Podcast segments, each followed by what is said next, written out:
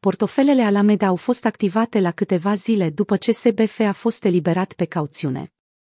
La doar câteva zile după ce fostul CEO al FTX, Sam Bankman-Fried, a fost eliberat pe cauțiune de 250 de milioane de dolari, a fost descoperit că portofelele cripto legate de firma de tranzacționare Alameda Research compania Sora a FTX au fost activate.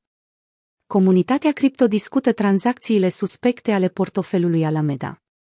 Pe lângă întrebările ridicate cu privire la transferul de bani din portofelele Alameda, comunitatea a fost interesată și de modul în care au fost mutate aceste fonduri. S-a descoperit că portofelul Alameda a schimbat tokenuri ERC20 pentru Ether, Ethereum și Tether, USDT, înainte de a transfera Ethereum și USDT prin mixere.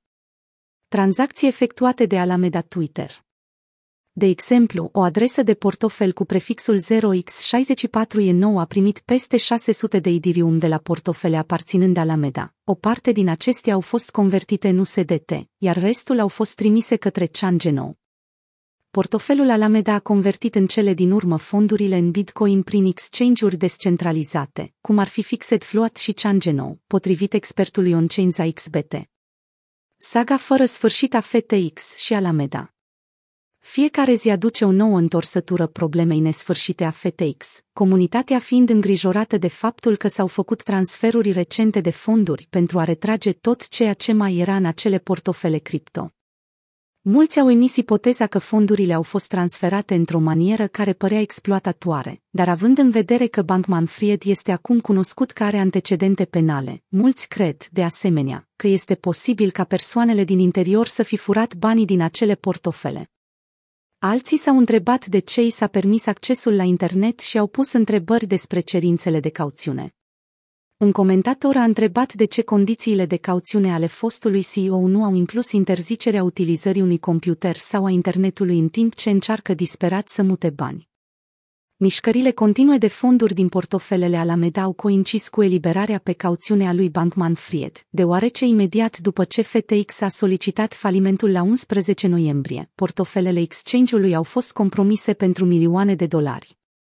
Acum, Departamentul de Justiție al SUA investigează exploatarea de 372 de milioane de dolari a FTX, după ce FTX a declarat falimentul clienții FTX lansează un proces colectiv pentru daune prioritare.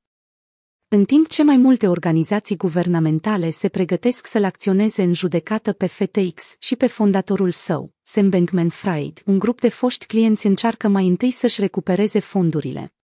Într-un proces colectiv intentat de patru persoane, clienții firmei, nu investitorii, caută acces prioritar la numerar înghețat. Procesul a fost depus pe 27 decembrie la Curtea de Faliment din Delaware. Într-o acțiune colectivă care ar putea implica până la 1 milion de persoane, patru reclamanți susțin că reprezintă întreaga comunitate a foștilor clienți FTX. Acțiunea este menită să asigure prioritate în oferirea clienților FTX US sau FTX, cum acces la activele digitale aflate în posesia lor. Reclamanții subliniază că acordul de utilizare al FTX nu a autorizat platforma să împrumute bani de la clienți sau să folosească fondurile consumatorilor pentru cheltuieli curente. În plângere se precizează că orice retragere de bani din conturile clienților constituie amestecare ilegală, delapidare, abuz sau transfer de proprietate a clientului.